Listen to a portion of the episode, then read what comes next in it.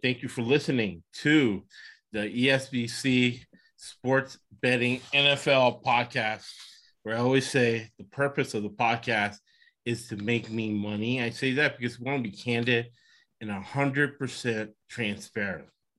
This is like a prospectus when you buy a company that's registered with the SEC, a non-Chinese company. Truth be told, the Chinese company's numbers are bogus, right? But a good American, westernized company with real numbers. They're not cooking the numbers, where you know exactly what you're getting and you're getting a business proposition. Every podcast is a business meeting with a purpose and an outcome. You got the purpose, right? But in capitalism, you don't get anywhere without collaboration, right? So the purpose is to collaborate to at least to innovation and at least to more ideas, because every year is different, every week's different. The last 2 years, we've been 65%, 68% college, and lo and behold, first week of college, I'm 68% again, betting $1,000 a game. We're at $8,500 profit, right? So that's the purpose, profit, free cash flow. Everything else is BS. If you work for a company and they talk about revenue is BS. What's real is profit and free cash flow. So that was the free cash flow for this weekend. But I'm thinking 68%, there's a flaw I have that I'm not even higher, because in probability theory, the highest you can get is 80%, right? So the outcome is last 2 years, 500% ROI each year. That's not even... we start rolling into college basketball, we make similar numbers. But what it means simply is you have 10 times more money than when you started with listening and using the picks on the podcast. However, like everything else in life, it's complicated. So what we do, I have an MBA, I have clients worth, $50 million, $20 million. So I have to keep my mind sharp. And I use business and financial concepts. Probability theory, decision science to make these picks. So the same way you pick a stock or you look to invest in a company, it's the same way, the same methodology, the same decision-making process you use to pick a game. So that's why we have those results. These are tangible results. Everything's 100% transparent. We post every single pick on every game, and today's theme is going to be arbitrage. I mean, again, there's a lot of lies. They talk about the big lie. There's a lot of lies, especially in the sports betting industry.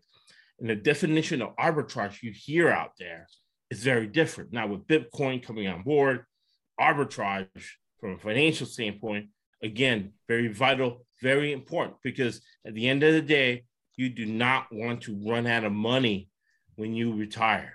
Now, in business, if you are the toughest, smartest person in the room, you are in the wrong room.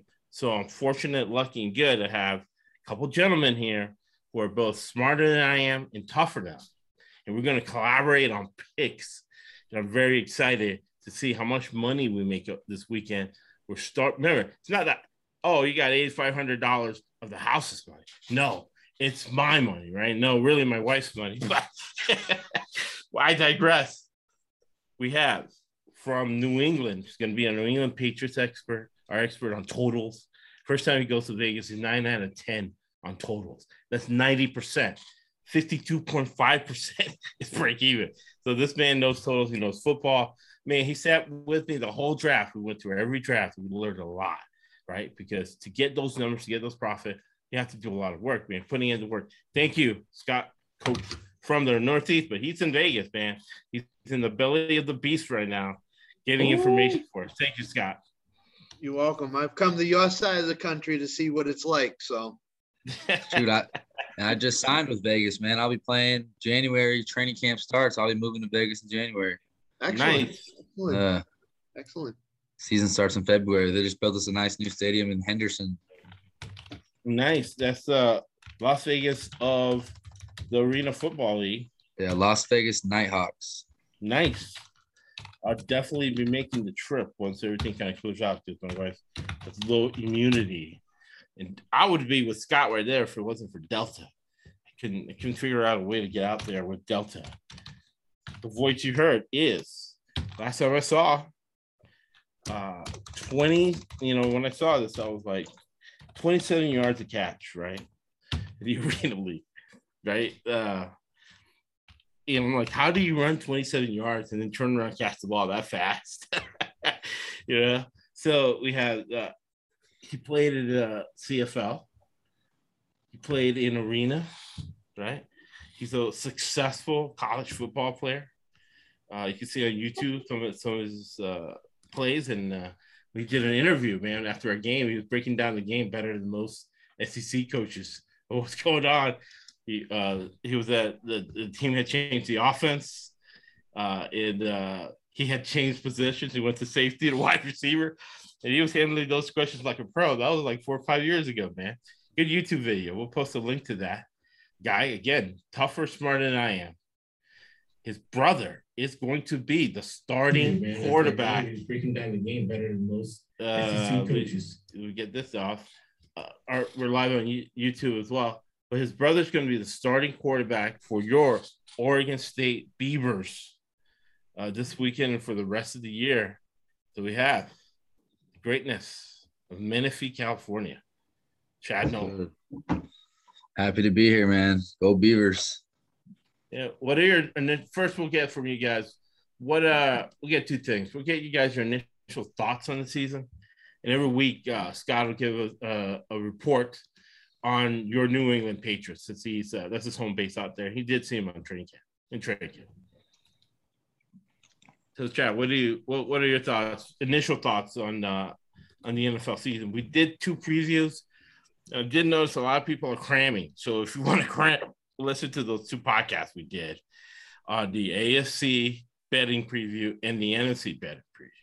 But what are your initial thoughts on this first weekend in these lines? Man, Man, it's gonna be fun. A lot of stuff to see. I think just like off like principality, what you always taught me, just how the unders come in more than the overs on in general. And we got week one, and we think it might be a little slow starting. Like I can probably guess we'll have more unders than we have overs, right? From this slate, because like you always say, everybody, the public. I learned on this podcast, the public always bets the over. They drive that number up. And they bet the favorites. So we don't want to be too shy to take the under and take the underdog. So, man, looking off the jump, I'm really curious to see Carolina and Darnold playing his own team, his old team.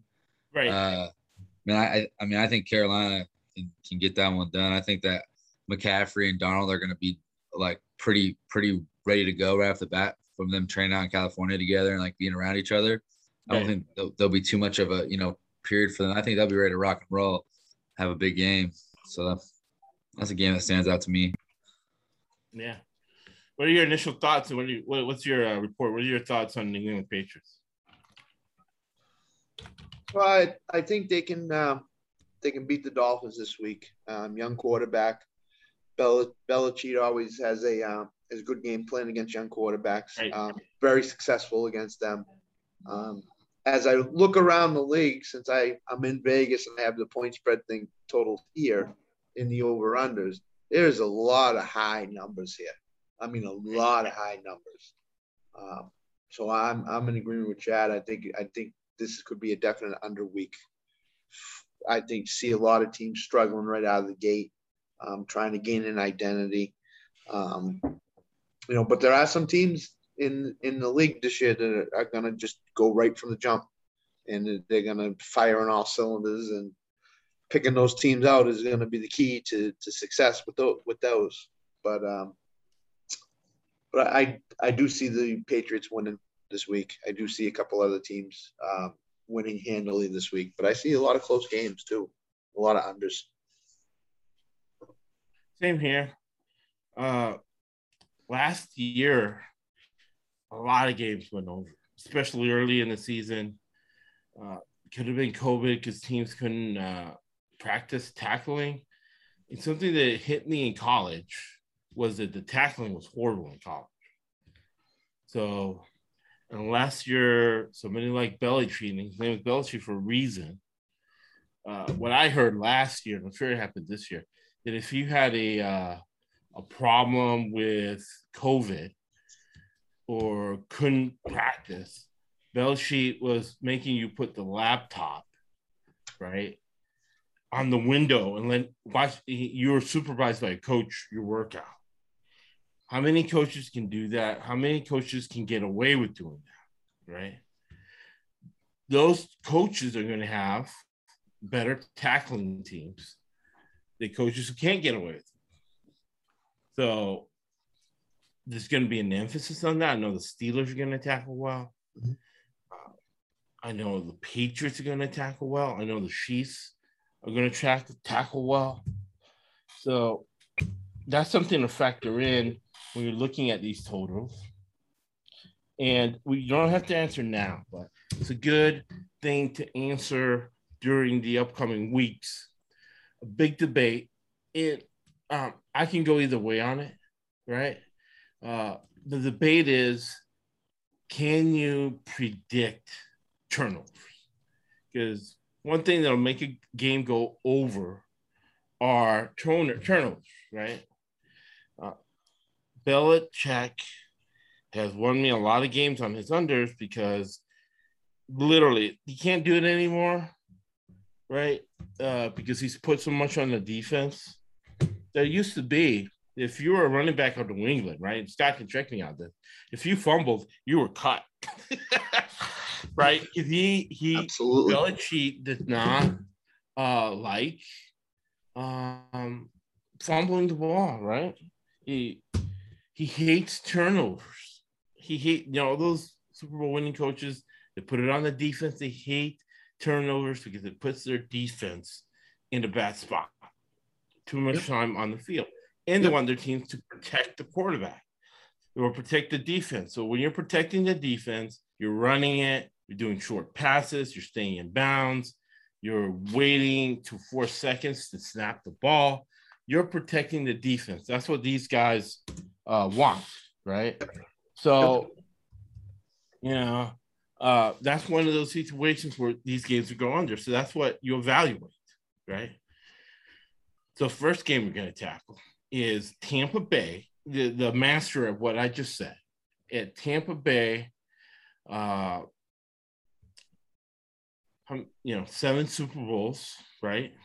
Coached by Lloyd Carr in Michigan. Now, the deal was with him coming there was that this is going to be 50% Tom Brady offense. So start the week, Brady's telling Arians and Brian Leftwich, his offensive coordinator, what the game plan is because he's Whitefield and he himself is coaching 50%.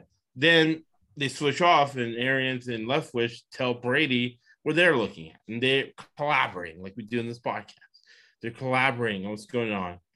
So with this much time to prepare, reading Tampa Bay, Greg Allman at The Atlantic does a great job covering Tampa Bay. We had him on last year, the first podcast last year. And all these podcasts are designed to be heard even years in advance. He made the point of that Brady was lighting up, cursing out everybody on offense during training camp, right? So he really is basically a coach. So with this much time to prepare, I'm watching Hard Knocks. The first scene of Hard Knocks, Jerry Jones is saying, I could be anywhere in the world, but I'm here with my team. And he starts crying, right? I interpreted that because when you go to training camp, you look at body language, right? You look at with the vibe. That I interpret that he doesn't have all the players he wants. This is not a team he wants. So he could easily be, in the south of France in a big mansion, right? So I'd say Tampa Bay -7, under 42, because Brady's going to protect, but basically it's the best defense in the NFL. Dallas is not ready. They have a hurt offensive line. Dak, it takes a year to recover. I don't see Dak being Dak until about the sixth game of the season. And that defense isn't really that good to begin with. They're switching defensive coordinators. We got a new coordinator this year. Quinn, whose defense is in Atlanta, that he had a lot of input with, we're getting lit up. And he took him to the Super Bowl that one year, but really that Atlanta defense didn't do well until he got fired. Raheem Morris was the interim coach. All right, so what do you think about that game, Scott? So first off, being in Vegas is an advantage. So that the line has gone up to 8.5. Wow. Today. I was in a sports book today, a couple of them. Saw the spread has gone up to 8.5. I think Tampa's still going to cover it. Right. I think they're going to win by 10. Brady's been here before. Opening night game, has his team ready. Obviously, he'll throw. I just think I agree with you. Dak is not going to be right. That offensive line has an injury, and Zach Martin, I believe, is coming back from an injury. So that, how long is it going to take for him to acclimate into the game? Right. Don't forget, Dak hasn't thrown a lot in this preseason, if at all. So that's a factor. He's been out since week 5 of last year. I just see Tampa running all over them. I see Tampa rolling 31-17, 31, something in that regards. I think Brady's going to have an excellent first game, and I think he's going to get all his weapons involved. Right. Godwin, Evans, Brown, Gronk, you name it, he's going to get them involved. So right. I just see them jumping on Dallas, and I don't see any let up in them opening night. I think they're going to make a statement to the rest of the NFL that they're here. You have to come take it away from them. So I love Tampa Bay. The over-under total is that's within the ballpark range of what it's gonna be. So I would much rather play the Tampa Bay, given 8.5 and covering. So that's Brian. I'm gonna go under 52 because last year all these games went over. I mean, really, literally, the first 4 weeks of the season, all these games went over. Now you have 32 states online, right? It's a national game, right? And first time I'll say it, but Chad, a disciple of the podcast, who's had 0 losing weeks. I want to keep that streak alive. 0 losing weeks, right? He was remarking that national game with all these states online, Foxwood now can take, but remember, New Jersey during a pandemic was a $2 billion handle. And most people are going to bet the over and are going to bet Tampa Bay in favor, right? So I see under 52 and maybe even wait till game time. And that's, if it hits 60 or something like that, go ahead and hit the under. What are your thoughts, Shannon? Yeah, I totally agree. Tampa minus 8.5 and under. I like what about that 8.5 line? Do you guys see that coming back in Tampa Bay's way at all, or you think it's just going to keep getting bet up by the public? I think it's going to stay there. I can't see it going up anymore. Dallas is a team a lot of people are fans of. They bet them blindly in Vegas. Blindly, just like we talked about with Dallas's over under win total on the NFC show. I don't see where they're going to come close to that. I think they're going to get off to a slow start. The defense is still terrible, obviously. Right. So they haven't gained that. So I think the line's going to stay between 8 and 8.5 somewhere in there. So. Yeah. Now, usually I'll say the Tampa Bay second half line, but it could be a case of Tampa Bay getting a big lead, and then just sitting on the ball. McCarthy will think his team needs a little bit of confidence, getting blown out. So you might throw in some plays to get a couple Chiefs scores late. And it's hot in Dallas. Global warming, right? So people say it's hot everywhere, right? So that'll be something to look at. If it's a close game, go ahead and take Tampa Bay second half line, because I'm looking at Tampa Bay right now. Feels like 95, and it's 80% humidity, right? Let me look at Dallas here. Dallas, and I've been 80% on this, and 2-0 this year with UCF in the second half. And your Florida State Criminals also winning in the second half against Notre Dame. And that's huge because South Bend, Indiana is starting to get a little cooler. So Dallas is 93, 40% humidity. So there's a little bit of change in humidity, but 93 is 93. So that isn't like a huge edge, but still, because I think Tampa Bay has a better general manager, right? The general manager of Dallas is Stephen Jones, the son of Jared Jones.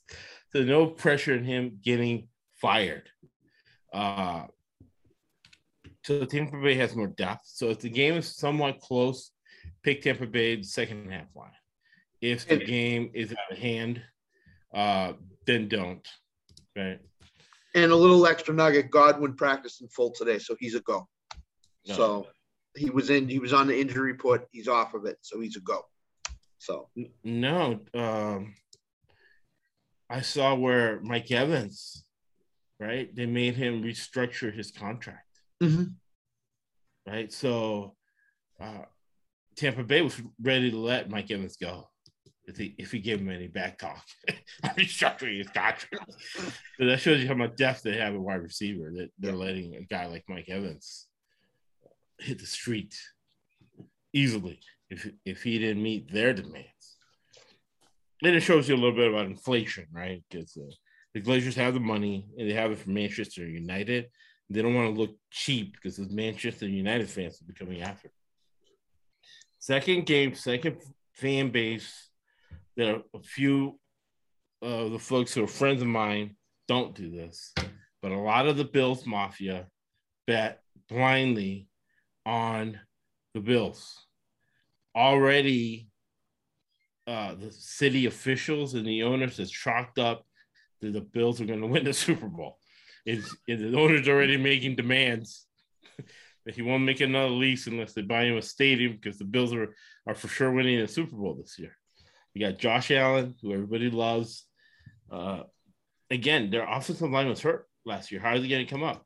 They're going against Mike Tomlin in the Pittsburgh Steelers. I'll say this story just one more time on the podcast. When I first saw Mike Tomlin was 30 years ago, 30 plus years ago. He was a defensive assistant for Tampa Bay. Tony Dungy's your head coach. Monty Kiffin's your defensive coordinator. Herm Edwards, right? Head coach in the NFL, head coach of Arizona State. Sun Devils is your secondaries coach. Lovie Smith, who took a team to the Super Bowl, who's the defensive coordinator of the Texans, was your linebackers coach. And another head coach who's still in the NFL as a defensive coordinator, defensive line coach, was Rod Marinelli. Defensive assistants were Barry, right, who's the defensive coordinator at Green Bay. He was a defensive assistant. The other defensive assistant was Mike Tomlin. So Mike Tomlin's won a Super Bowl. And again, we use business and financial concepts. So we look at fundamental analysis, and one of the main tenets, one of the main factors of fundamental analysis, I'll have this all in the episode notes, is corporate governance, right? And we made a lot of money analyzing the corporate governance. These are corporations to begin, players of corporations. Made a lot of money analyzing the corporate governance, right? So with all summer to prepare, Super Bowl winning quarterback, you're getting 7, right? People that know me know that I go, salesmen think short term, businessmen and women, right? Not being sexist here, I'm saying women are smarter, think long term, higher level thinking, is long-term. I have an MBA, and most of the money I've made has been through street smarts and common sense. But one guy, in the whole case, all I did use was common sense, street smart, would only hire me if I had an advanced degree, right? That I didn't even use on the case. So it's long-term thinking. It's higher level thinking, right? So I'm going to buy the point, make it +8 against the Bills Mafia, who think they're going to score all these points. The over-under is 51. Again, I think a lot of these over-unders are going to fly at game time. So I'm going to wait on certain games because everybody, Josh Allen's going to be MVP, right? That game's going to go over, right? So again, you see the process. We get as much information as possible before making a decision. We use math, and then we apply logic as much as we can to get to the pick. And it's illogical that because Josh Allen is going to be the MVP, that this game is going over. No. First game of the season, longer season, right? The Bills got bigger fish to fry. The New England game, which counts for 2, much more important than first game of the season against the Steelers, and vice versa. The Steelers are on the road. So they got much fish to fry, a lot they're going to keep in their pocket. And Mike Tomlin believes on the defense, and it's a simple defense. So these guys play fast. So for that and many other reasons, I see this game going under 51 in the average, even with all the games going over last year, the average historically over under an NFL game is 45. So this one flying at 51, 52, when you got basically a Hall of Fame defensive coach, right? It's not going over. What do you think, Scott Cole? I agree with you. It's not going over. Steel's first round draft pick was Najee Harris. Right. Picked him for a reason. They want to run the ball. Keep Buffalo's offense off the field. Right. Run the ball, play smash mouth defense, get after Josh Allen if they can. I see Buffalo winning the game. I don't see them covering the spread. I just think Pittsburgh is going to be 60 to 65% run the ball this game because of that Buffalo offense. So I definitely see this game going way under, could even approach 40-41. Yeah. Final. And I see Pittsburgh running the heck out of the ball because that's what Tomlin wants to do. He wants to showcase Najee Harris, showcase his first-round pick. You know, get that offensive line's been much maligned in the offseason. He wants to get them some confidence. So if they can run the ball against Buffalo, which I think they can, that will give them the confidence. And who knows, close game in the fourth quarter, come down to the end. Right. They could pull it out. It's possible. But I see Buffalo winning but not covering. For sure. Right. And at the end. It's a 24-17 game. Yeah, something like that. And the under for sure. No way it's going near 50. No. I don't think. And I'll put a lot of foundational stuff on this first podcast that will skip over the rest. And in the episode links tomorrow, I'll finish the top 10 rules of betting, the revisions I've made, and I'll put the link in the episode podcast. But the reason I'm buying the point, right, is because I have a get-rich-slow strategy where 52.5% is break-even. So 65% over a whole season, betting at $1,000 a game. Last year, it netted me around $67,000. Right? Not all that's my money. IRS guys, sit down. But We'll talk about the value equation. You can see that on my Twitter feed. I had a lot of fun doing it, right? Because you got to put that, because for COVID to understand we're not going to live forever. And I've never seen a Brinks truck behind a funeral procession, right? So you have to have a lot of fun doing this. So again, salesmen think short-term. Businessmen and women think long-term. So I'm betting, taking 7 and putting it at 8. So 24-17, I cashed the ticket. And I cash the under. I get both, right? Key numbers are 3, 7, 10, 14, 17, 21, 24, 28, right? Those are key numbers, and you have to pay attention to those numbers because it's Dallas fans, Steelers fans, Notre Dame fans, USC fans bet it over a key number and it's inflated, and you think the other team might win or cover. Those bets have been about 80% for me over the last 5 years that I can remember. So what are your thoughts on this game? The Buffalo Bills Mafia at home, crazy crowd. Yeah, it's going to be a close game, I think, for sure. Yeah, I mean, in a close game, 7 points, buy it up, get it to seven over that key number, even 7.5, and get it. And, yeah, under all day. Steelers want to run the ball. It's opening day, good defense. I think, yeah, I like the under too. I agree with you guys. All right. So we'll go the consensus pick, right? It is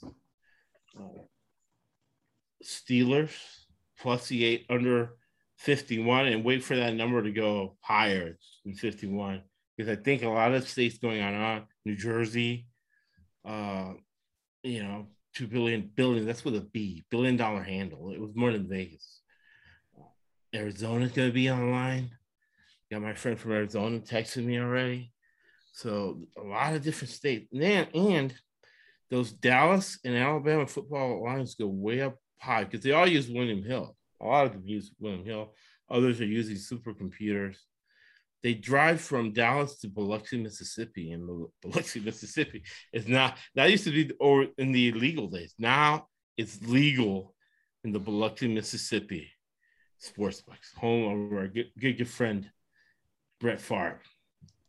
Next game is the New York Jets at the Carolina Panthers. Now, what's interesting about the Carolina Panthers to me, especially following finance, is the owner is David Tepper, who ran a hedge fund, $25 billion.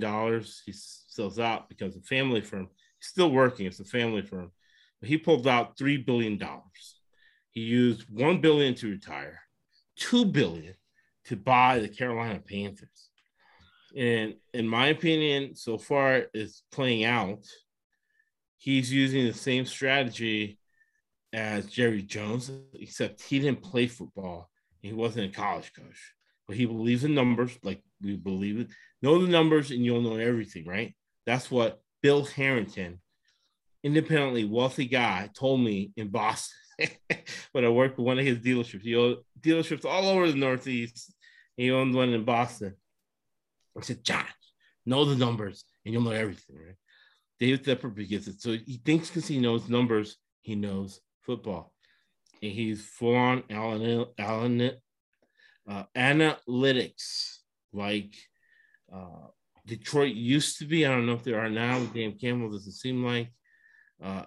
Cleveland 100% is, and Carolina is, and some teams talk about it, but they're not going full on, right? So I had been 28-0 betting against analytics teams that returned to the mean a little bit, right? Last year with Carolina and with Cleveland. Now, Cleveland, the outlier was that Bill Callahan was the offensive line coach. He doesn't believe in analytics. In every team that he coaches, the offensive line to either go to the Super Bowl or the playoffs. Right. That's Bill Callahan. The other outlier is that Matt Rule is smart. He made a publicly smart statement versus Matt Patricia, who made a stupid public statement. Mike Patricia said that he lets analytics make the decisions for him. Analytics is a tool, so you, the manager, making $5 million a year, which is what's the case for Matt Patricia and Matt Rule, who's the head coach of Carolina. Matt Rule said it the correct way. Analytics is a tool for me to make a decision, but they pay me $5 million to flip the script. He's a Joe Paterno guy. Now, David Tepper has made himself also the general manager of the team, even though he has no football experience. So just because you know numbers and just because you're a billionaire stock picker who uses technical analysis, which I never use because people have gotten rich, made billions of dollars using fundamental analysis and taking advantage of market inefficiency. Nobody's ever gotten rich using technical analysis. People have gotten rich selling technical analysis. David Tepper made on his over a 20-year period made 20% on his investments, but he had $25 billion to start with. Me, I make 20%. I would be broke right now and I wouldn't have any clients. So I didn't have the privilege that he had, right? And you make 1,000% these days because you don't have to be a genius to pick Amazon or Tesla or anything. So he got away with certain results. Now he gets the first result as a general manager, losing season. Matt Rule is a college coach. He only had 2 winning seasons as a college coach. First winning season he got with Temple, he gets the Baylor job, making $4 million.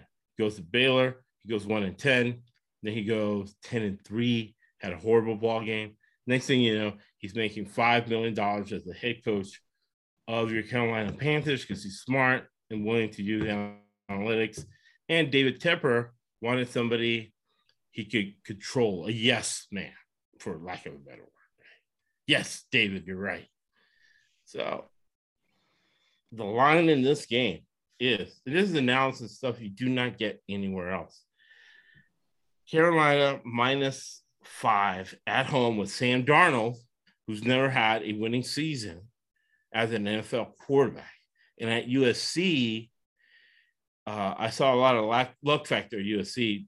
USC in every single game they had a talent advantage in every single game, but they never went to a major bowl game. And I don't think they even won ever a Pac-10 title because the time they went to the Rose Bowl is because Washington went to the playoffs. So we're getting 5 points against the Jets, and the Jets have nothing. Over under 44. So make sense of that for us, Scott Pope. Revenge game, first of all. Right. Definite revenge game for 2 players, not just Donald, but Robbie Anderson too. Right. McCaffrey's back. They have some weapons. 3 receivers with Marshall, DJ Moore, Robbie Anderson, McCaffrey coming out of the backfield. I think the Panthers are going to jump on them early, and I don't think the Jets are going to even get back in the game. I think the Jets – I think Zach Wilson will have a rough first game. He might be missing 1 or 2 weapons. Their running game is in shambles right now. Nobody knows what's going on with it. I think it's going to go under. I don't think it's going to approach the 40, 45, 44. I could see a 28-10 final score, right? Easily. Panthers are going to win this game. I think they're going to win it pulling away. I'd be surprised if the Jets hang with them for more than a quarter. So, and the Jets are banged up injury-wise too. They have a lot of injuries. A lot of guys will be playing hurt if they play. Right. So. That's what I see. I see Donald probably throwing 2 or 3 touchdown passes in a revenge game. And I think Robbie Anderson gets 1 and then TJ Moore gets another. So, yeah, and then Darnold's going to have the confidence factor because he's played against those guys in practice. He knows a lot of those guys. Carolina, second year of the program. Jets in the first year, first-time head coach. I think it's only been a coordinator for like a year or 2. He's a Pete Carroll wannabe, and I haven't seen really any Pete Carroll proteges really have any kind of success. Kidnor Jr. when he left was horrible. Sarkisian hasn't won anything. Lane Kiffin hasn't won anything. So yeah, let's go with your Carolina Panthers -5, under 44. What do you think, Chad? Yeah. All day. I think revenge game. Darnold's going to get it done. It's got his weapons. McCaffrey's back there. I mean, I can't see it going any other way. And I think like a 28-10 score is going to be right around this week, man. I think the unders are coming in. Oh. Yeah, big time.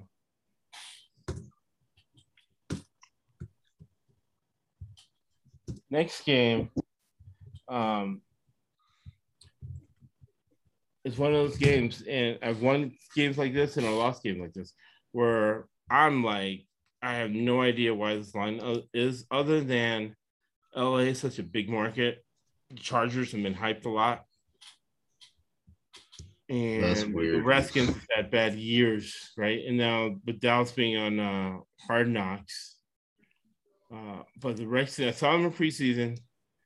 Really like the body language. Really like the, Ron Rivera, how he has things constructed there.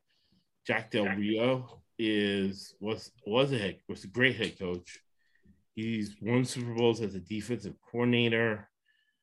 Scott Turner has been in the NFL a lot. He's lived his whole life in the NFL. He knows exactly what his dad is going to be around somewhere, really calling the plays that Ron Rivera wants. So I'm all day going Redskins +2. You still have the line change, a little bit change in Vegas there. And under 45, I'm going to buy the point. What do you think, Scott? This is the one that confounds me for sure. Chargers are coming to East Coast. Right. 1 o'clock game, which means it's 10 a.m. With their body clocks. Austin Eckler did not practice today, hamstring injury. That's a concern. If he does not play, this game is going to go in swing big time in favor of Washington in terms of the point spread. So jumping on the point spread now would probably be the best option. As I already have, I made a bet today. I took Washington before the spread jumped and went in favor of them by 3 or 4. Okay. I think Washington defensively is really good. I think they're going to get after Herbert. I think they're going to force some turnovers. I think they're going to sack him. I think it's going to be a low-scoring game. I can't see the Chargers scoring more than 14, 17 points. I think Washington could put somewhere in the 20s. I agree with you with the under. I just don't understand how it's still the Chargers are favored by anything coming east, playing 1 o'clock, 10 o'clock Pacific.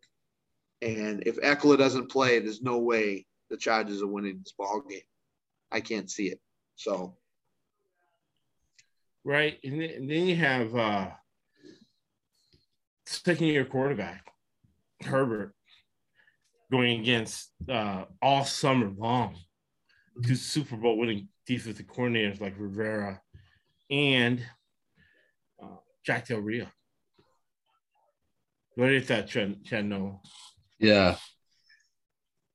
Washington, and this is probably my favorite pick on the whole of any total or side the whole day. I mean, I think they win that game by 2 touchdowns easily. I don't see how they're not a touchdown favorite. Chargers traveling cross country. I mean, this was a pick that this is a game we talked about on the podcast on the preview of the conference. Right. We love how we love this Washington pick. So yeah, and then under all day, that defensive line they have at Washington is gonna slow them down. If Eckler's not playing, that's huge. He's a huge weapon out of the backfield. You guys hit it on the head. Washington and under all day. Yeah, and really, they should teach this in school.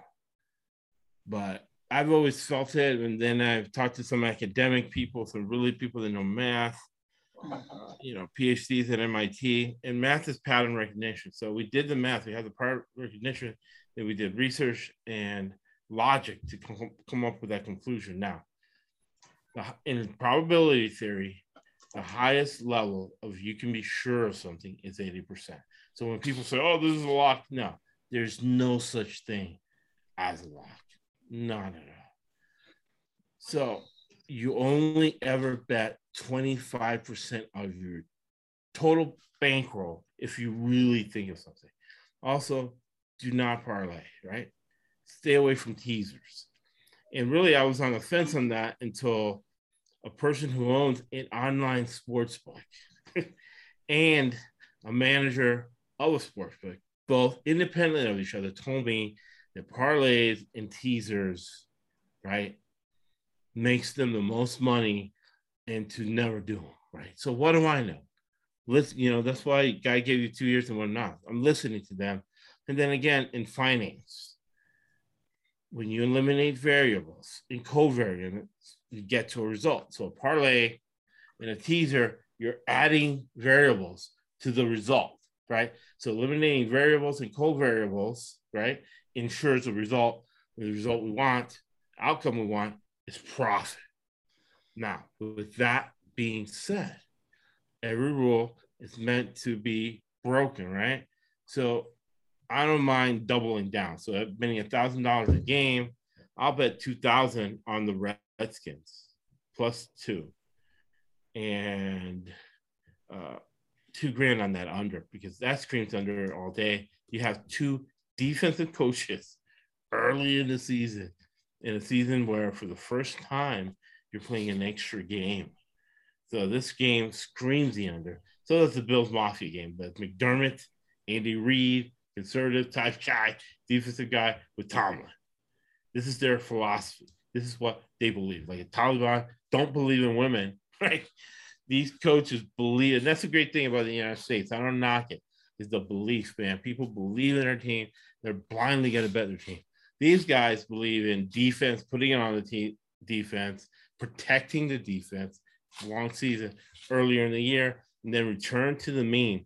The guy at Jeopardy who claims to be a sports bettor, all he does in his sports betting is return to the mean, right? So in statistics, so return to the mean would be that all these games went over early in the season. So the supercomputers and the Lion Institute at William Hill are pricing that. So what do? We go the other way, right? Contrarians make the most money in sports. So my cynical nature helps me. Now, a game I cannot figure out is the Falcons, the Atlanta Falcons, hosting the Philadelphia Eagles. And the spread is -3 Falcons. Yep. -3 Falcons. And the over-under, again, it's a high over 45, 48. What do you guys think of that game? Two factors in this game for sure. One is, can the Falcons control Jalen Hurts running the ball? Right. Getting out of the pocket and running. And on the other side, can the Eagles control Calvin Ridley from going off? Right. Whichever team does the better job at those 2 points is going to win this game.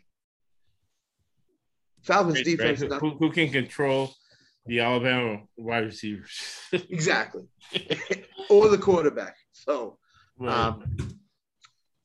I would – Falcons defense is not good. I haven't shown anything in the preseason in terms of being good. So I would put my money on that Jalen Hurts is going to be able to run the ball, get out of the pocket, run the ball. 48 is a little too high. I would go the under for sure. Opening game. If under my head, I would probably go the Eagles in this, getting the 3.5. That's so where I would go. First one might be different. We'll have Chad break the tie here. It could go either way. This game could go either way. I'm with you. This really could go either way. Right. There is no one thing you can look at and say, okay, that's the key. That's what's going to sway this game either way. No. So because, this is an evenly matched game between two teams that don't have a great defense and have middle of the road offenses. So. Right. The way I'm looking at it is, you're right. You go to either way. This is another analytics that's not working football, right? Because, I'll say this foundational story. Won't repeat it for the rest of the year.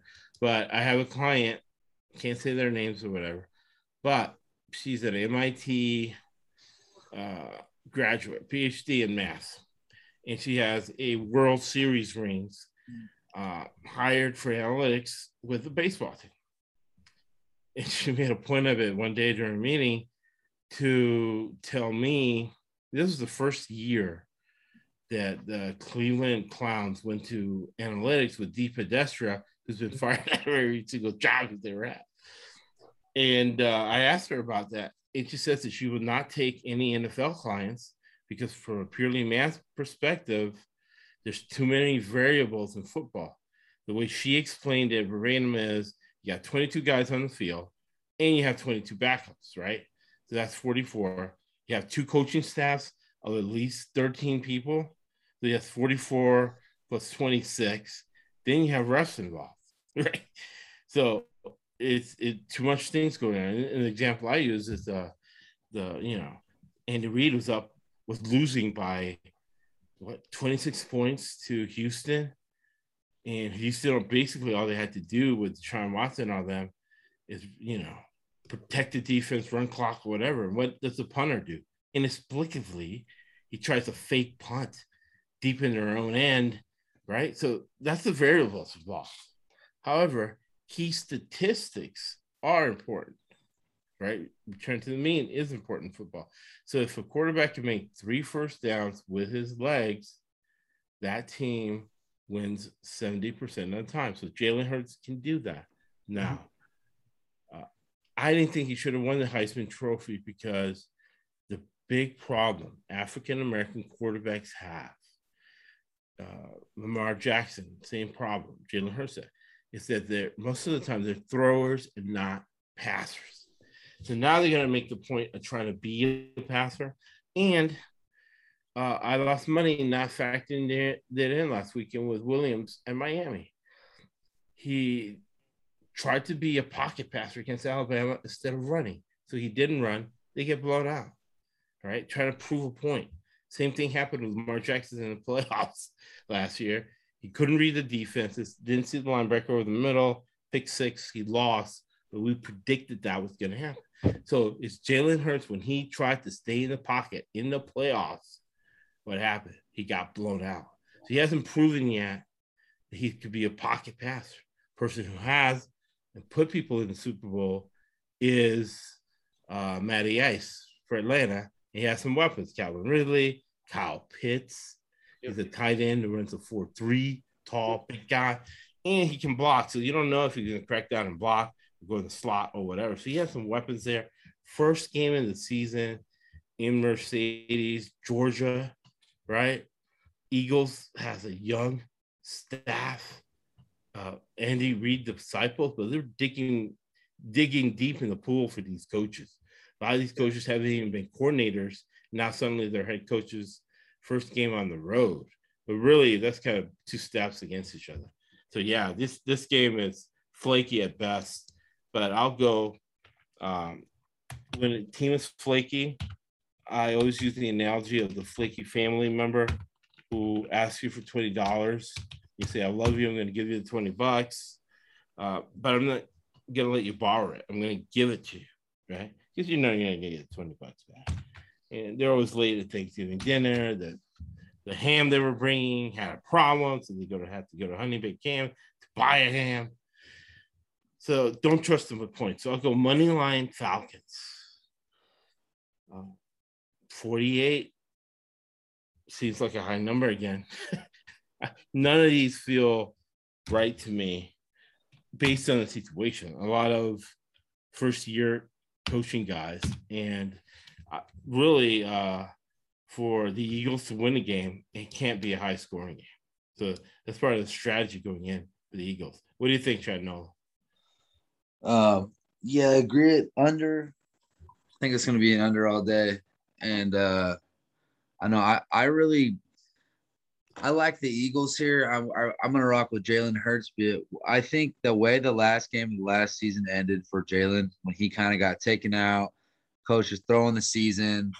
They throw another guy. He fumbles it, throws a pick when he's leading them back, And not only leading them back, he's still trying to solidify himself as like a starter, He's trying to prove that I'm a stud, man. I can do what I did in college. I'm a top 5 quarterback in the league. And I just think after that how his last game of that season went, and that's been in his taste of his mouth all offseason. He's a younger guy.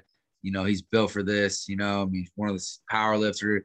I think he's going to really just like have a chip on his shoulder and play his dang ass off. And I mean, he's going to run for more than 3 first down with his legs. So, you know, 370%, I'll take, I think he's going to have himself a day, and he's going to lay it on the line, even though it's game one. I think he's going to have a little tunnel vision, you know, being, you know, not trying to, worried about saving himself later in the year. I think he wants to put on a show, kind of show, you know, he's a guy after that. So I would, I think the Eagles 3 points. What we get 3.5. Yeah. Buy the extra point, take it off the key number. Yeah. I mean, plus I'll take it. All right. And what do you think about the over-under? Under. Yeah, we're going under. Yeah. All right. So we got a consensus pick here, 2-1. Eagles plus 3.5, under 48. Okay. Next game is the Colts against the Seattle Seahawks. And the Colts are getting 3 numbers, and the over-under is 50. What are your thoughts, Scott? I love Russell Wilson. Right. I think he's the other than Brady, he's the quarterback that if you need to score in the last 2 minutes of a game to win it, I think he's going to do it. I think he finds ways to get his talent involved in games. He has a beast for a wide receiver in DK Metcalf. Right. He's almost uncoverable when he's on. So I like Seattle in this spot. There's just too many question marks with Indy. Carson Wentz's health, offensive line's health. How much are they going to run the ball? How effective are they going to be running the ball? When Carson Wentz has to throw, how effective is he going to be throwing the ball? I don't know if he's going to be that effective. I think this is a low-scoring Pete Carroll game. Right. With passing. I think Seattle is going to score enough points to cover the 2.5 to 3, whatever the spread may be. I see like a 24-10 game, 24-13 game. I don't think Indy's going to be able to hang with them, to be honest with you. I think Russell Wilson's going to find a way to get that ball in the end zone, and I think Seattle is going to let him explode a little bit in this game. So I see a 24-13 game, perfect Pete Carroll game, right. defensive-minded. And I think Russell Wilson's going to have 2 touchdowns, and I think he's going to run the ball a little bit effectively. I think he's going to have 40, 50 yards rushing. So I like Seattle in this game for sure. I'm torn. I knew Carson Wentz wasn't hurt, and a lot of people said that. And he was going to start first game of the season. And it came to fruition, right? You hear conspiracy theories, you hear stuff that you go, whoa, what's going on here? But that actually happened. Frank Wright is a Super Bowl winning coach. I feel he was the reason Philadelphia Eagles won the Super Bowl. Andy Reid guy. I could see what Scott's saying play out. And then Pete Carroll has won me a lot of second-hand half lines with a big lead, especially on the road. The Atlanta game comes to mind because that was the game really complete blowing out Atlanta. And it took the air out of the ball in the second half, and Atlanta came back in the second half, easily covering the second half line. I can 100% see this. Frank Reich is an offensive coach. He's never going to try to stop scoring, but Scott's probably right. It's going to be a 24-10 game. And let's say at halftime, Seahawks get a touchdown, and the Colts score, right? I don't see them going past 7, right? But I do see it being under. So maybe like 27-20, right? It's under. Seattle cover. So I'm actually going to change my pick here. I'm going to go Seattle money line, because I don't trust Pete Carroll with a big lead. I'm going to go Seattle money line. under 50. What are your thoughts, Chad Miller? Yeah, I think you got to go with the Seahawks here. Pete Carroll, corporate governance. He's going to run the ball with the lead second half. I think their defense is going to be pretty solid. I think he's happy with the defense. The uncertainty with Wentz and the Colts offense and how he's going to look, I think, yeah, just that you got to go with the under and you got to go with the Seahawks. And are you going to go money line conservative like me, or are you going to go -3? I'll probably buy it down to the 2.5. See if I can get it under 3. Okay, right on. You're like looking at 2.5. Seattle -2.5. So the consensus pick is Seattle -2.5, 3, and we all agree under 50. Because both coaches, I mean, Reich wants to keep his defense fresh. It's longer season, 17, right? So another game that screams the under with a high total, right, is the Bengals at home, Joe Burrow, Chase and company against the Vikings. And Mike Zimmer and his son as the defensive coordinator, and Kubiak, one of his best friends, his son is the offensive coordinator. And betting, remember, if you live in the past, you die in the past. So betting the 2020 Bengals, right, are getting 3 points at home, home opener. Pandemic right after 9/11. And the over-under is 48. What do you think, Scott? As we just talked about Pete Carroll, same thing with Mike Zimmer. Right. Total running game. Right. Dalvin Cook is gonna go off in this game. Cincinnati's defense is subpar. Right. As a lot of these defenses are. Cincinnati has not found a way to win games like this at home, an underdog. They just have not found ways to hang enough close to the spread or win. Right. And they have talent on the offensive side of the ball. Joe Mixon, Jamar Chase, Tyler Boyd, T. Higgins. I just don't trust the Cincinnati coach, to be honest with you.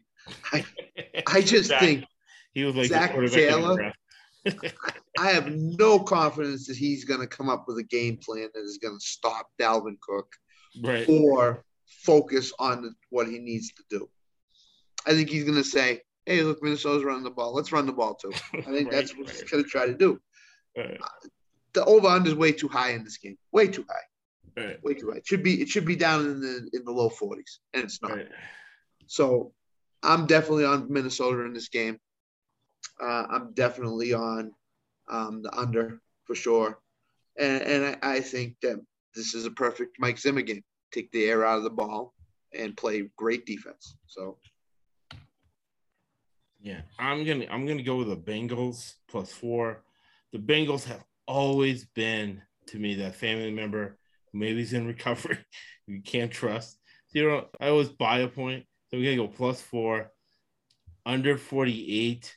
These are one of these family-owned teams that seems like they lose on purpose because they don't want to play for a playoff game. Remember poor Marvin Lewis.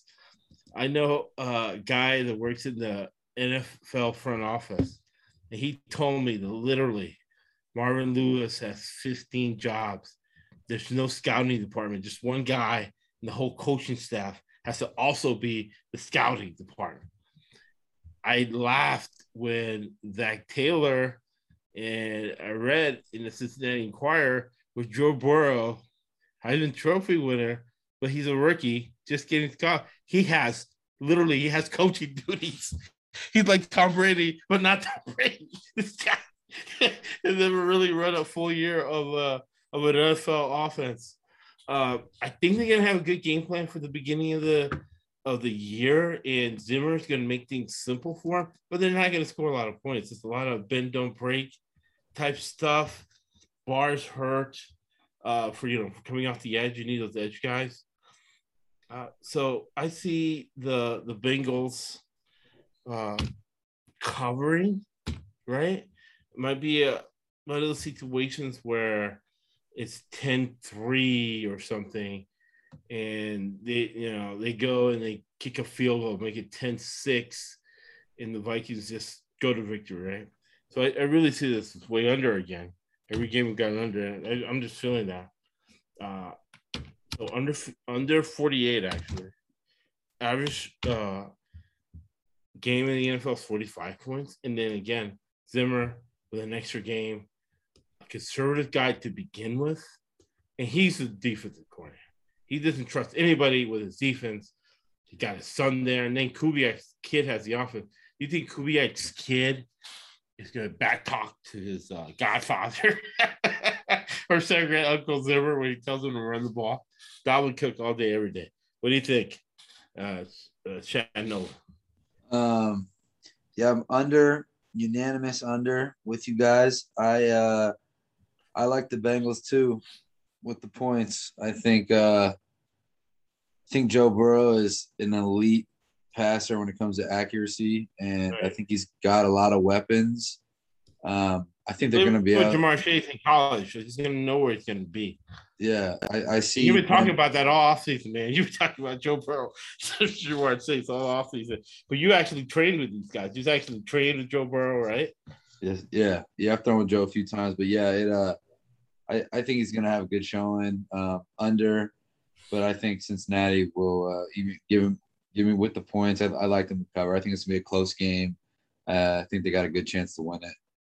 Right. I agree. I wouldn't be shocked if the Bengals won this game.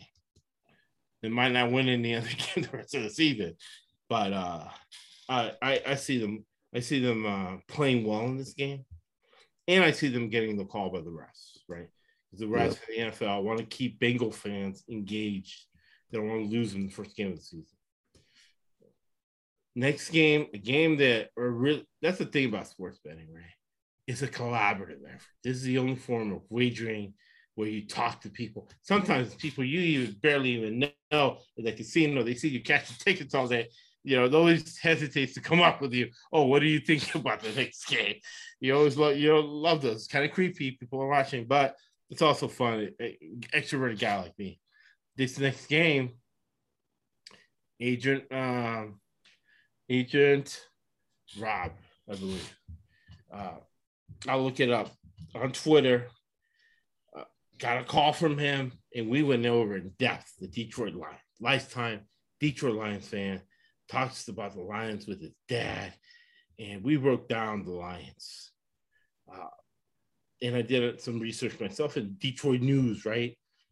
Great to read about the Michigan Wolverines. Michigan State basketball, Izzo, and the Detroit Lions. I listened to the radio broadcast with Lomas Brown and the Detroit Lions, especially when Matt Patricia was there. It was hilarious. Man, they're getting 8 points against a run-first team again. Early in the season, salesmen think short-term. Sales, men and women think long-term. Shanahan's thinking Super Bowl. Why? Because he's taken a team to a Super Bowl. He's been a coordinator for a team that went to the Super Bowl.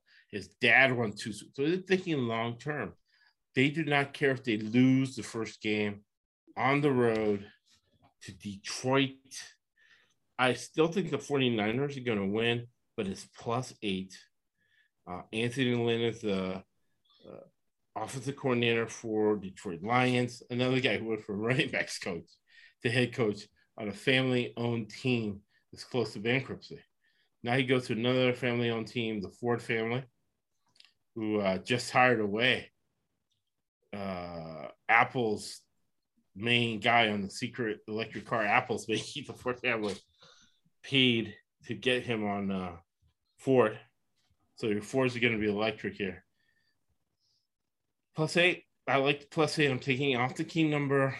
The Lions are just family-owned team, right? The Bengals are a family-owned team, loser team. So for me, they're like a family member I know that I have that's in recovery, that always has a story, always trying to borrow $20. And I say, I'm just going to give you $20. I'm sure not going to get it. Or I'm going to give me a list. I'm going to go to the grocery store and buy what you want and bring it to you. You're going to save because I'm spending the gas money at the time, right? And they're always late for Thanksgiving dinner. Lines are the same. So I don't trust them. So I'm going to buy the point, half point, make it 8. And, man, again, a game that I don't see maybe going over 45, right? These are the games that maybe I'll just go over because every game I've been on there. But maybe I want to get 80%. I'm not trying to get every game right. I'm not doing a teaser parlay. So I'm going to stick with the under. Maybe buy a point, make it plus 46 or over under 46. What do you think, Scott? I agree with you. San Francisco wants to run the ball. I also think Detroit wants to run the ball. Right. This could be the quickest game of the week. This could be over in 2.5 hours for sure. Yeah, big time. It's gonna go way under. This is gonna be this has the earmarks of a 17-13 game for sure. Yeah, I was surprised Garoppolo's still on the 49ers.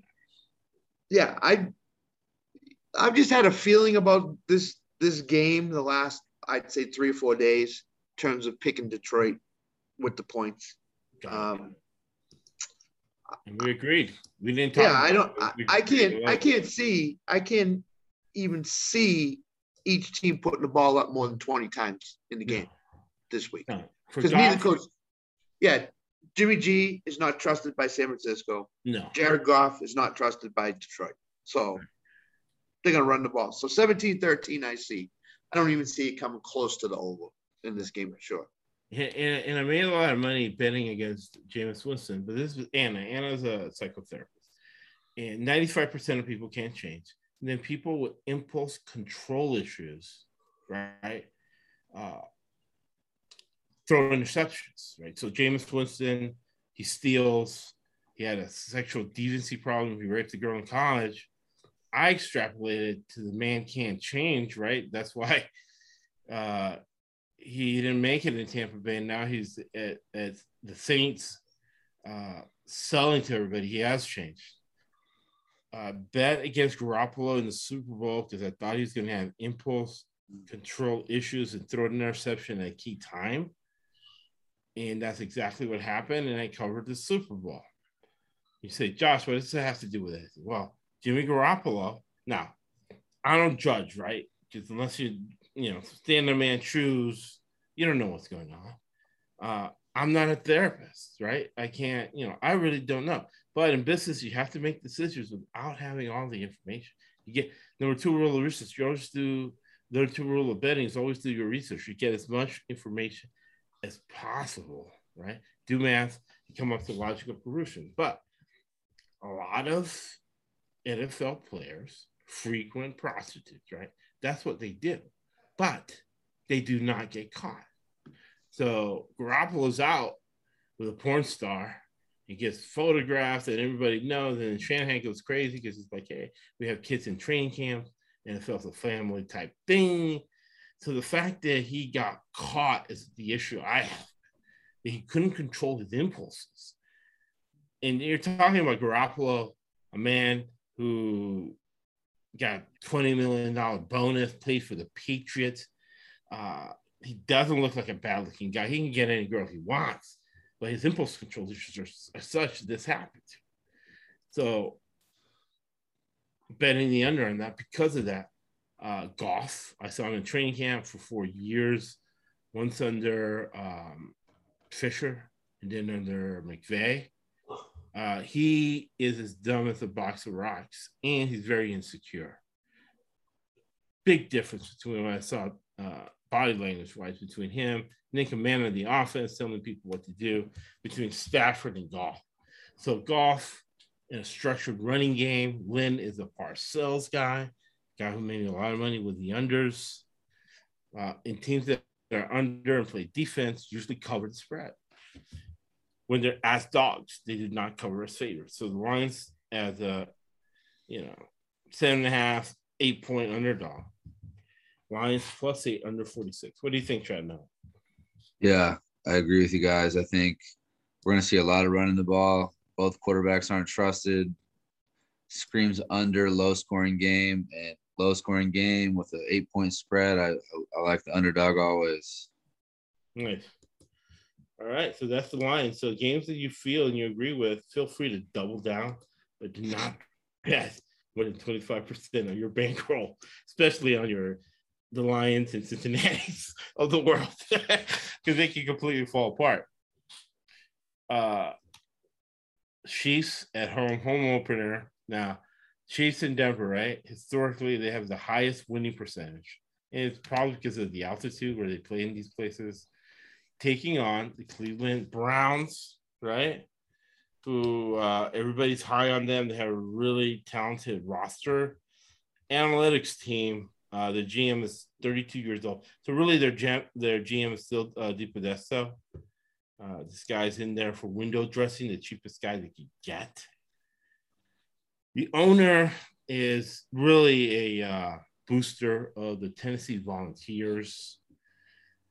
He's an owner that thinks he knows football, gets medals, but he's going full on analytics, thinking that the same thing that works in his business is going to work in the betting, and not in the betting world, but in the football world. It is Chiefs -6. They were in the Super Bowl. A lot of people are going to bet this, -6, and the over/under is 55. I really can't figure out this game. What do you think, Scott? So if Cleveland has their way, it's going to be an under for sure. Cleveland wants to run the ball. Right. That's their whole game plan. Run the ball. Somehow, I think, if you remember last year, Baker Mayfield came out against Tennessee and just threw the ball all over the place. Right. That might happen this year. This might be the type of game where they say, all right, everybody thinks we're running the ball. We're going to zag when everybody else thinks we're zigging. But I still think 55 is too high of a number. Right. Cleveland's defense much improved this year. They gave Kansas City a run for it in the playoffs. Could have won that ball game. Maybe should have won the ball game. Vegas got this one right in terms of the point spread, because I think it's going to be right in and around there. I think it's going to be anywhere from a 4 to a 7-point game. So this is a coin flip for me. Chiefs at home. I lean toward the Chiefs. Don't feel a lot of confidence in it, but that's where I would lean. And definitely the under. I can't see the team scoring what it amounts to 27, 28 points. I don't think that's going to get there. Yeah. I'm going to go with my first favorite. I'm going to go Chiefs minus the 6. And under 55, because this is Andy Reid. 55 is huge. That's a huge number for a ball game.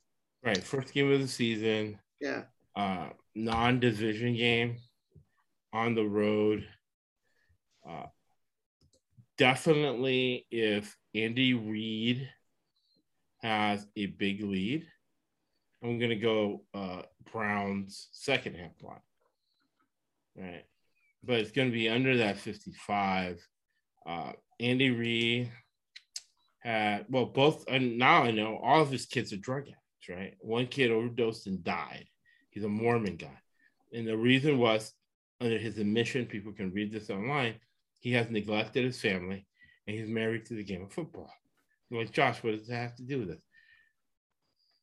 Andy Reid has spent all summer long dissecting the Cleveland Browns. They almost beat them in the playoffs, like Scott said.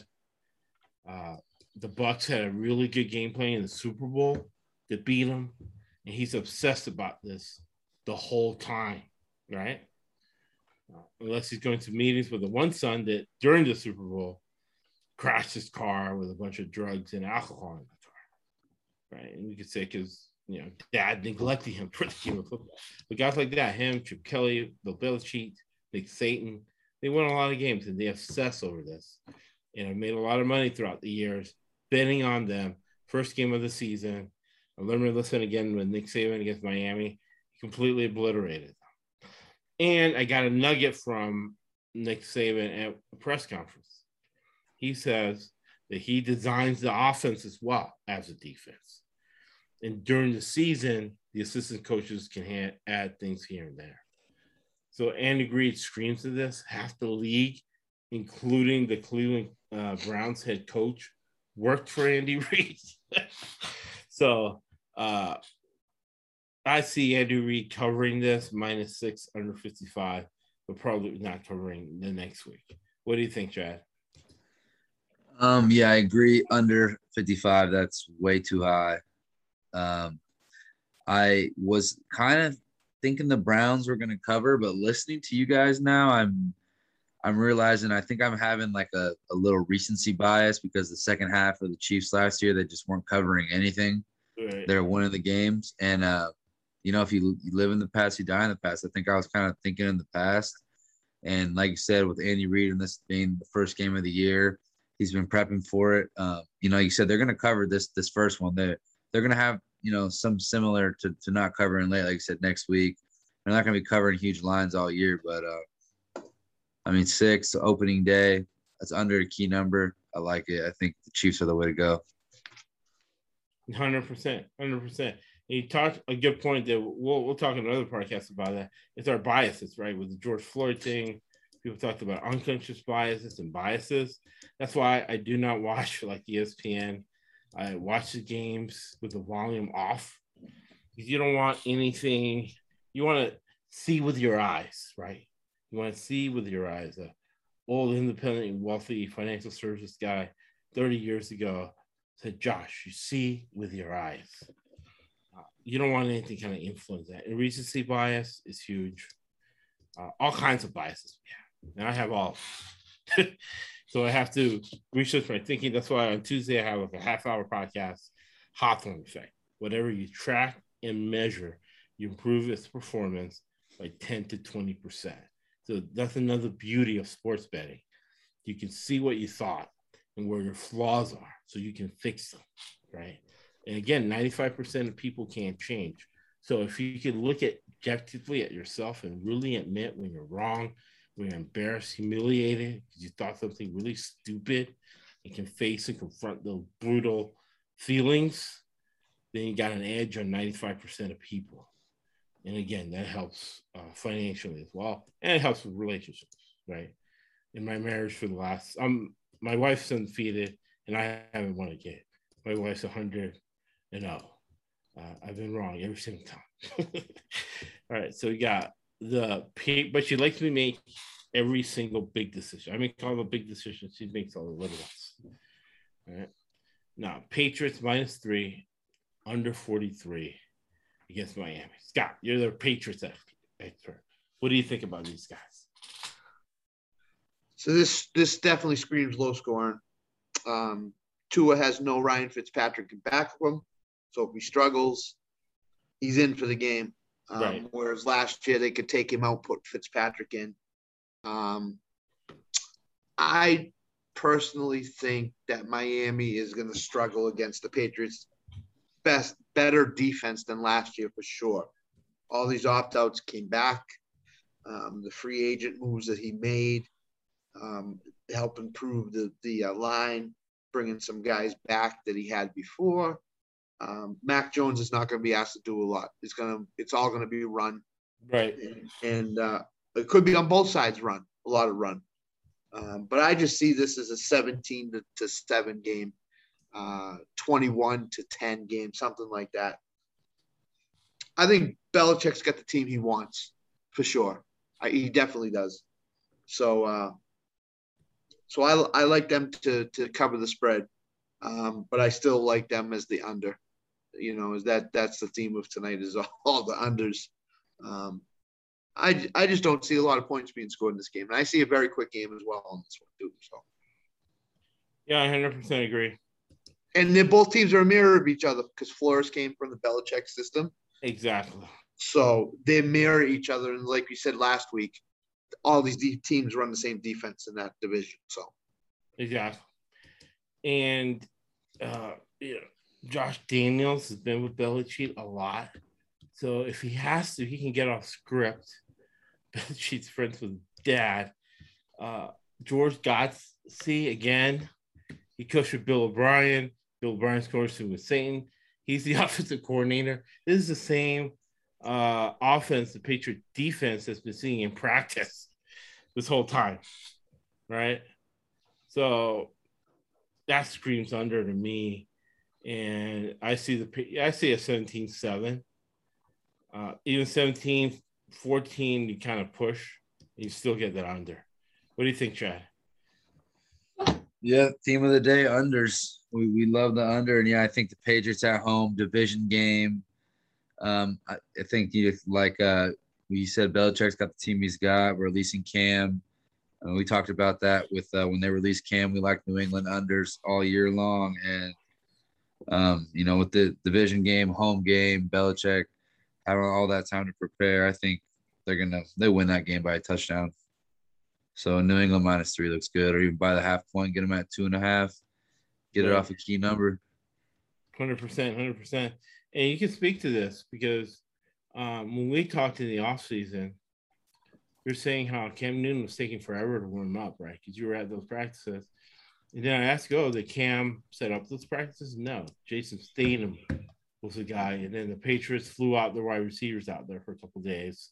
And Jason Statham was the one organizing the practices. And then Nick Nokovich, or whatever his name is, Nikovich, former linebacker, says that Mac Jones had more command of the playbook than Cam. So it kind of seems like Cam's body and mind had already broken down.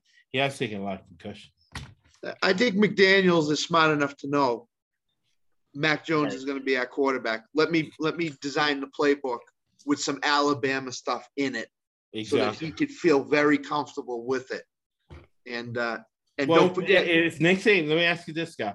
If Nick Saban is best friends with Bill Belichick, it's Satan saying that he designs the offense and then the offensive coordinator does that on that. How much of a difference is there between the Satan offense and the Belichick offense? I don't think designing the offenses. Right. And where Satan was in Cleveland with Belichick, I think he took all the principles from what Belichick was doing in Cleveland and transposed it into Alabama. So I think that it's basically a brush-up conversation with them where Belichick probably said this to him, hey, if Mac Jones is there at 15, we're taking him. What are your philosophies on offense? And Belichick knows him well enough to know exactly what his philosophies are, and he's going to incorporate that. He told McDaniels, put this stuff in because I think Mac Jones is going to win this job. I think he's known this for a long time, that Mac Jones was going to be his quarterback. Yeah, and then we put this question too, guys. Is it past calculating guys who won multiple national championships? Is it past this guy from high school be grooming this guy to be the Alabama, the Patriots quarterback? Would it shock you if you heard that was the case?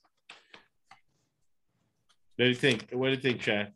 You got a brother in the pipeline now. He's a starting quarterback, Power 5 school. Yeah, no, I already went on this game. We're good on this one. We're still on the Dolphins and the Patriots, right? Yeah, and the Patriots, and then maybe Mac Jones being groomed, right, to be an Alabama and New England Patriot quarterback. For me, in the high school days, because you've gone through the process. Yeah, I think he's a quarterback day one. New England's going to cover this game. I mean, it's going to be, like you said, they've been planning this the whole time. Belichick's got the team he wants, and they're gonna win this opener at home for sure. Yeah. Now, and Belichick wants to be 3-0 going into week 4 because Brady's coming back. Right. Yeah. He desperately wants to win these first 3 games. So this is what he wants. So now during the week, if you have like the NFL package, game day, or whatever, where they replay the games, and you have trouble sleeping, you might want to put this game on. The Giants in Denver. Runsville, Giants at home. I don't know how you can favor Denver on the road at all. Starting a new quarterback, new offense. I don't know. I'm perplexed by this. Teddy Bridgewater, 42. I think it's going to go over because both teams have bad offenses, so there's going to be a special teams touchdown, block punt, a return punt, kickoff, something crazy to make it over the 42, right? So that's the only one I see over, and I see the Giants at home. It's the biggest TV market in New York. They're going to get that call. Even if Denver gets a big play, they'll be called back by holding. It's going to be a holding play. Big play on defense. It's going to be 5 yards, illegal contact on 3rd and 30, 5-yard penalty, automatic first down. So I'm going with your New York Giants +3. Now I'm going to go over the 42, just because I think both teams know they're going to have trouble scoring and they're going to need a special teams touchdown or even a gimmick play, some sort of trick play. What do you think, Scott? Well, here's my questions with the Giants. How much is Barkley going to play? Right. Number one. Number two, is Golladay playing? If the answer to those questions is that Barkley is playing a lot and Golladay is playing, I would favor the Giants in this game. I would say they'll squeak out a win. Yeah. But not knowing those two factors,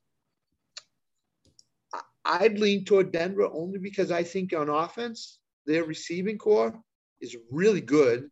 Right. And if Teddy Bridgewater could get a connection with Judy or Sutton, right, I think Denver's squeaking out a win for sure. I think it could be a field goal game for sure. 27-24, 24-21, whatever the score may be. I agree with you. I think it's going over. I think it's going over by a little bit. Yeah, 24-21 is over, yeah. Yeah, those are my two questions right now. How much is Barkley playing, and is Golladay playing, and is he healthy enough to carry a full load of the receiving corps? Because Denver is mostly healthy across the board. So, so it's going to be a field goal game either way. So if you can get it at 2.5, great. That'd be what I'd be looking for is 2.5. And if it's 2.5, I would definitely take the Giants. Yeah. So that's where I lean. Yeah, that would be a money line game, right? Yeah, yeah. Barkley, I saw when they showed him in training camp, in a preseason game, the last preseason game, that I'm working on the side, he looked fine to me. Mm. So I really expect Barkley to play a lot. Barkley left, Barkley right. Got former coach as your offensive coordinator. You should think all summer long, looking at the Denver Fangio defense, it never changes. You should know how to be able to score on. So, what do you think? I'm afraid of Chasing Garrett too. Yeah, I know. But it's a bad thing that he's been looking at him all summer. Yeah, I like both receiving cores. I think we get some big plays on both sides from both groups and get us over.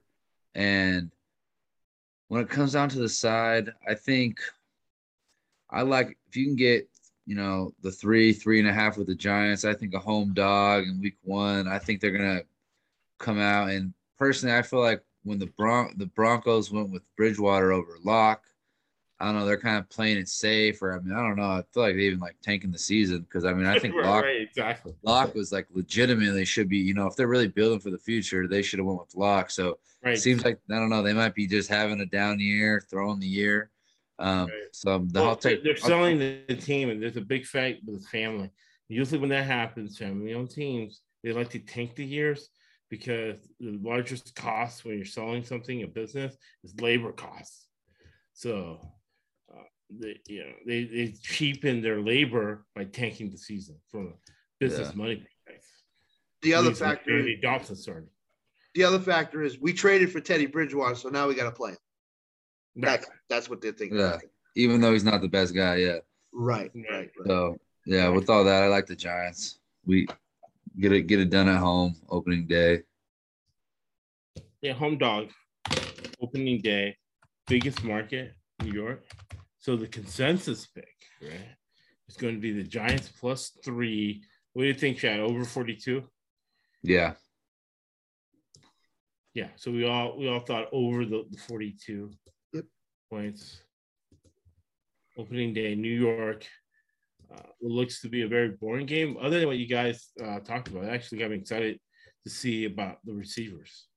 A team that's big on the receivers, playing in a new $7 billion stadium at home, -7, right? Rams, -7 against the Chicago Bears, right?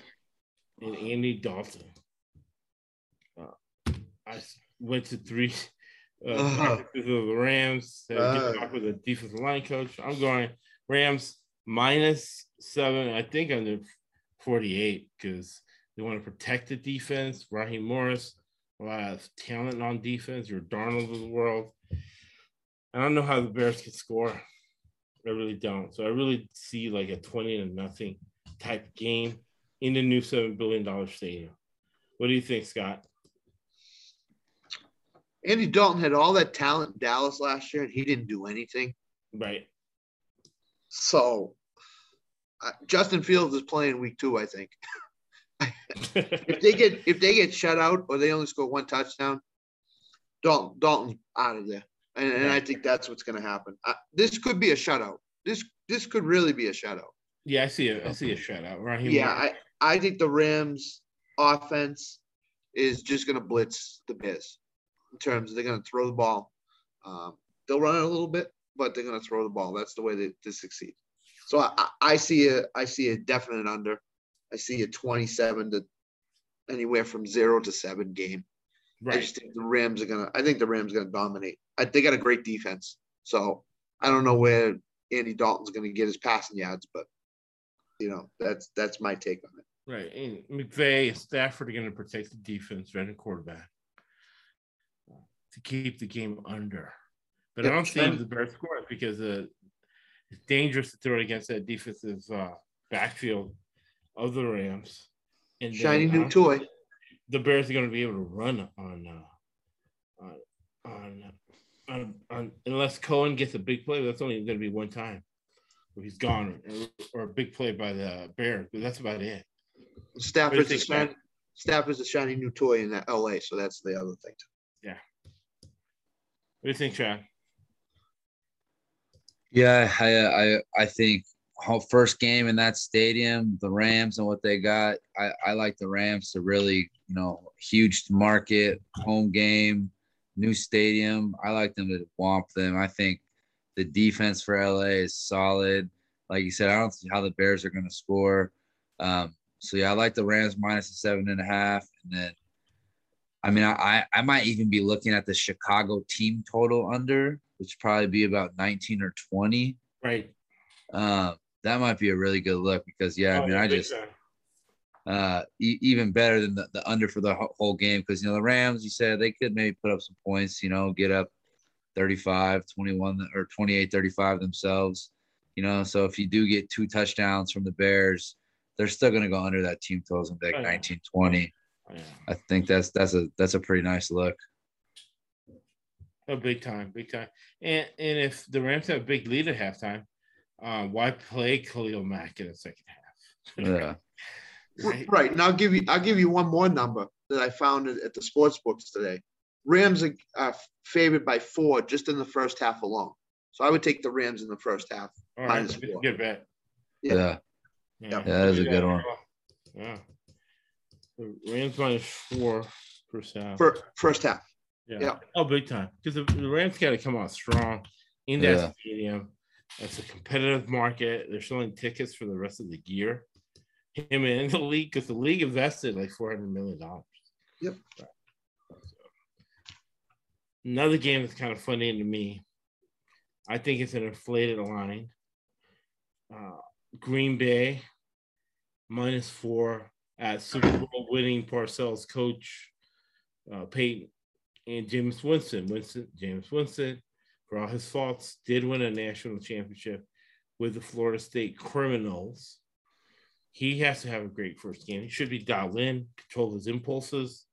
And Green Bay is notorious for not covering over a key number on the road.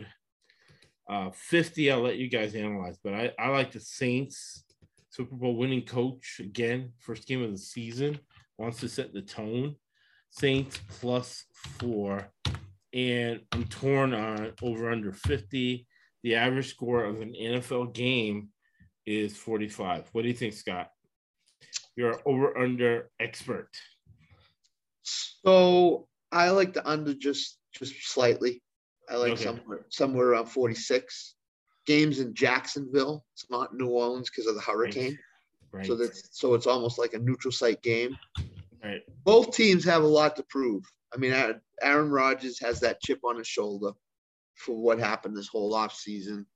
He's going to be a Jeopardy host. Yeah, yep.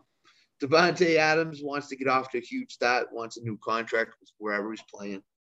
Right. Of course, Peyton wants to prove that he can get Jameis Winston to be a good quarterback in the NFL. So he's probably worked with him tirelessly in the offseason. Right. I agree with you. I think it's a little bit of an inflated number. I see it being anywhere from a 1 to a 3-point game, either way. Right. But I would lean toward the Saints to cover for sure with the 4. And I would go the under for sure. Yeah, it is 46. Yeah. We'll have 50 here. Yeah, I think it's 50. Yeah, it's 50. It's 50. Yeah. Yeah, I would say it's no more than a 27-21 game, somewhere in that ballpark. I agree, yeah. Because both guys, even though it's a young offensive guy, two offensive coaches, again, it's an extra game. So they're going to have to protect the defense. Defense cannot be on the field all game. Yeah. Actually, let me rephrase that. 24-21, I see. I see a late field goal winning the game, either way. Right. So. And that's 45. Yeah. Yeah. Yep.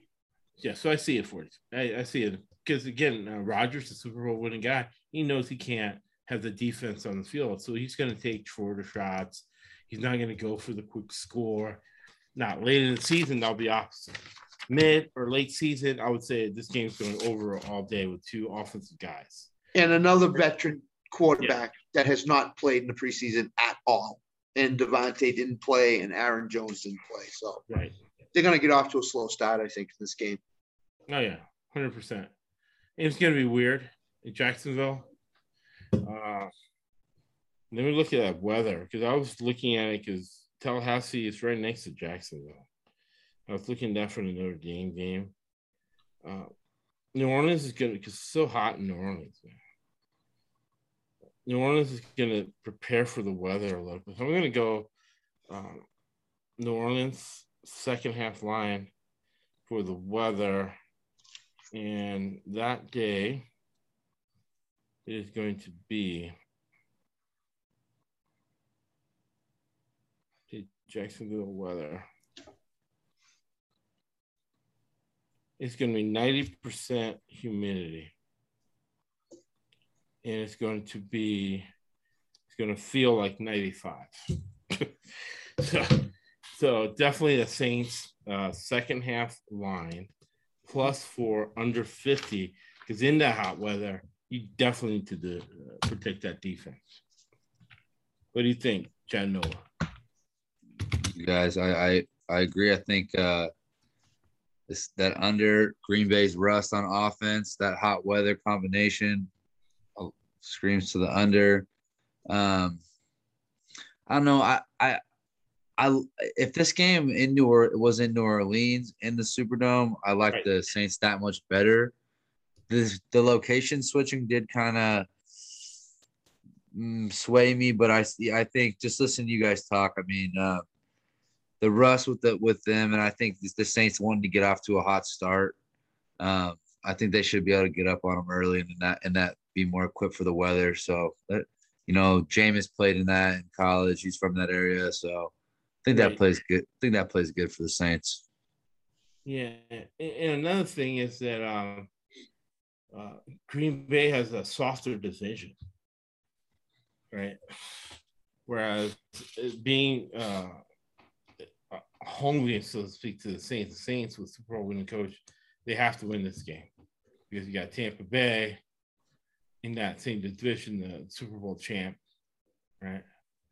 So, looking at the Saints here, and the second half line, because in Green Bay, it's starting to get a little cool there. So they've played in the South before, and they've lost every time, and I've covered every time. So money in the bank, keep rolling, right?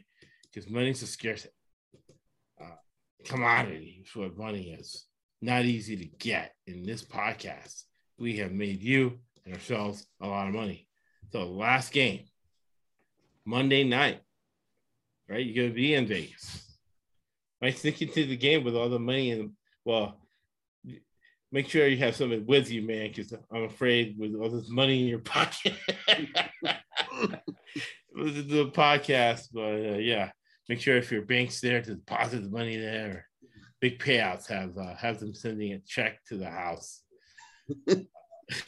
right? Because we're 68% college, so we're rolling. Again, a game that I think is an inflated line on both sides.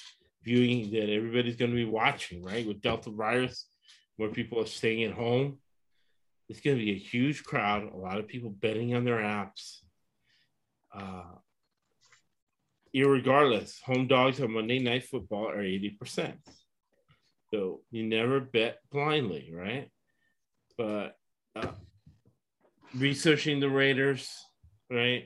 Even I was in an alumni Zoom meeting, and the head coach of the University of South Florida talked about Hunter Renfrow, zero star, that was on the field, and the five stars with him as on the sideline, offensive coordinator of your Clemson Tigers, Super Bowl winning coach in his fourth year in Vegas. Man, time flies. Another guy like Belichick, he has basically the team he wants. Carr is in the fourth year of his offense. He'll pull him quick, put Mariota in against the Ravens. They always make the playoffs, but they always lose a lot of road games early. They don't cover early. Harbaugh family likes to run, loves to hide plays, right? We see this with Michigan Wolverines. We see it with the Ravens. Vegas is getting 5 points in the under 51. When I saw this, I bet it right away.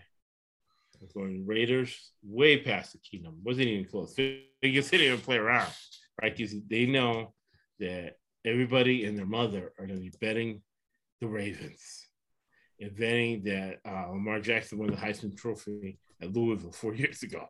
Not that he hasn't won a playoff game, that he has not proven he can read defenses, and he's not proven that he's not a thrower, right? That he's a passer. He hasn't proven that yet. Against Gus Bradley, Pete Carroll guy,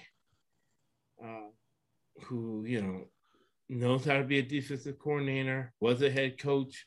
He covered for me like crazy when he was the head coach of Jacksonville. They didn't win much, but they covered every single game. They were in every single game. He reminds me of Todd Bowles with the Jets. With the Jets covered for me every time. Big plus number on the Jets because he was a great defensive coordinator, defensive mind. Now he has Gruden, who's an offensive guru, you would say. So I'm going to Raiders all day, -5, under 51. What do you think, Scott? I'm going under as well. And until Lamar proves to me he can throw the ball with any consistency in any type of game, I would fade the Ravens in any game. So I'm on the Raiders in this too.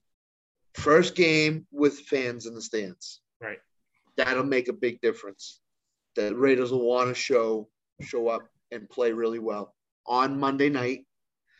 You know, ESPN put this on Monday night for a reason. First game in Vegas with the fans. So, to me, I'm on the Raiders. I think the Raiders are going to win this game outright, to be honest with you. And I think it's going to be under 51. 24-21, 24-20, something like that. But right, this is another game that's going to be running on one side and if they passing on another side. So, I think the Raiders win this game outright. I think it goes under. And I think the Raiders make a statement to the rest of the NFL that they're going to be contended with for the whole year. So right. Yeah, I mean, I'm already saying playoffs. What do you think, Trey? Yeah, Raiders all day. Home dog. I think first game with fans in that stadium. You know, they're selling the season. I think, you know, they're going to come out like the under. And I think the, you know, the, I think I like the Raiders outright to win. It might be a little money line sprinkle. Take 20-30% of my bet and throw it on the money line. Right. Right down 100%. 100%. Thinking about that. Put it right down here on the spreadsheet. Sprinkle a little bit on the money line. I'm going to do that. So I really think this is the greatest podcast of all time because we're getting you practical information to on three levels, right? You're making money now. You're learning how to make money in the future. You understand the world a little bit better, understanding business and financial concepts, how they apply to the real world where you can execute with money in your pocket. So final words, guys. I learned a lot, man, and I've changed some picks. So, man, this has been great. For me. I learned a lot. Yeah, that Vegas money line, I think you get at plus 180, so you can get double your money there. That payout, if you like the Raiders. Yeah, Vegas knows it. That's why they make it plus 220, right? It's plus 180. You got to know the numbers and how the numbers kind of apply. Better words than that. And as I said earlier, Vegas has juiced these over-unders up point-wise a lot. So I think the theme of the show was, I think we only had one over, maybe. Yeah. I believe that was it. So I'd look for a lot of defensive games until about week 2, week 3, week 4, and then the offenses will get rolling, I think. So, right. Look for defenses that have been on the field all game, key injuries, or maybe an edge rusher or left tackle or something. By the sixth game of the season, right? We'll be even more dialed in on what, who's who and what's what. Right now, we start with Houston being the team that's 100% tank city, but Chad mentioned Denver, and another team that's for sale. Will become clear because you make as much money betting against teams that you do for teams. So, again, really the definition of it.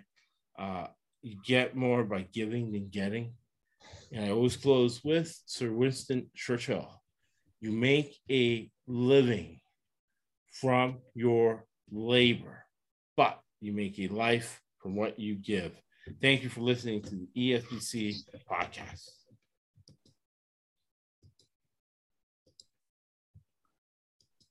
That's why this sport don't cost $800, and that costs $200. That's why